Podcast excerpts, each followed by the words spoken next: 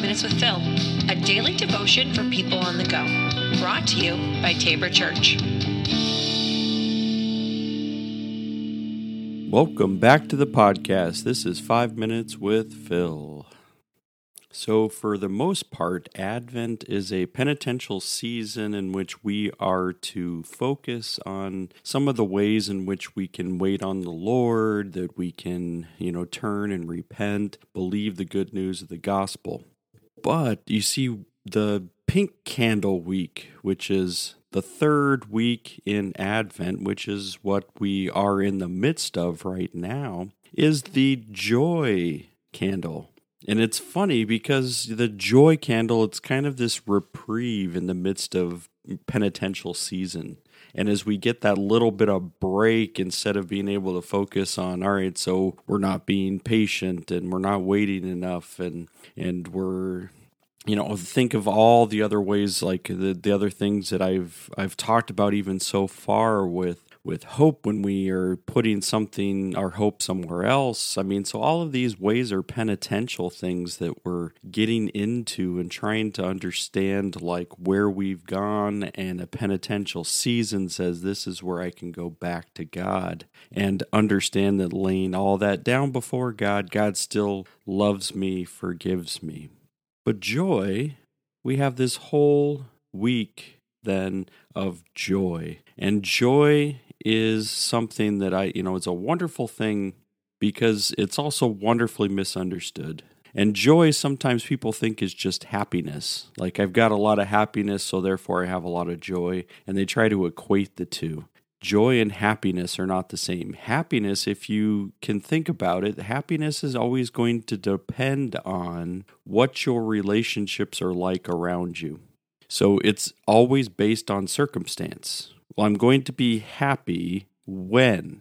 When my family's getting along, when I'm getting along with my family, when I'm getting along with my coworkers, when I'm getting along with my everything seems to be going well with all people. And so then we're saying happiness is always going to depend on somebody else or something else, circumstances.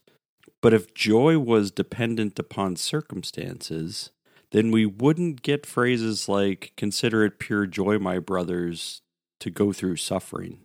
Because that would be a complete contradiction to our like our, our feelings our emotions and we're like wait a second i'm supposed to rejoice to have joy when i suffer that doesn't make sense and this is the reason why joy and happiness are not the same thing.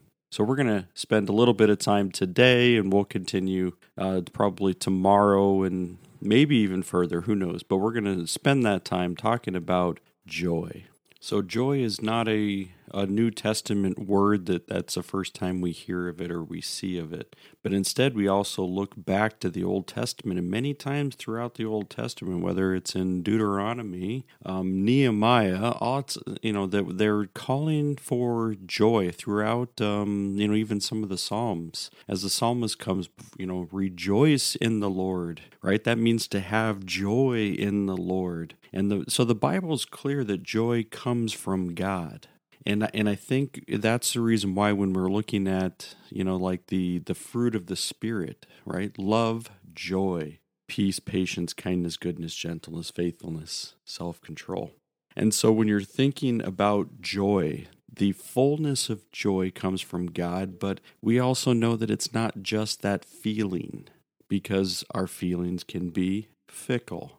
So we look at um, psalmist writes, Let the heavens rejoice, let the earth be glad, let the sea resound, and all that's in it. Let all creation rejoice before the Lord, for he comes. He comes to judge the earth. He will judge the world in righteousness and the peoples in faithfulness. Psalm 96, 11 through 13.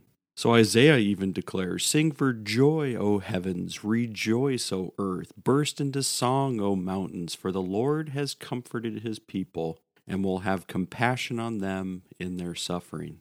So, what is that joy then? The joy, you know, I even goes back to, you know, the Sunday school song. You got the joy, joy, joy, joy down in my heart. Where? Down in my heart. Where? Down in my heart. I got the joy, joy, joy, joy down in my heart to stay. And so there it is. The joy that God puts in us is going to be present in our lives no matter what's happening around us. Joy is permanent, and joy is going to hopefully be present, that it's not going to chase it away even when suffering hits. And that's why, you know, Paul talks about consider it pure joy, my brothers and sisters, even in times of suffering. But no more talk about suffering today.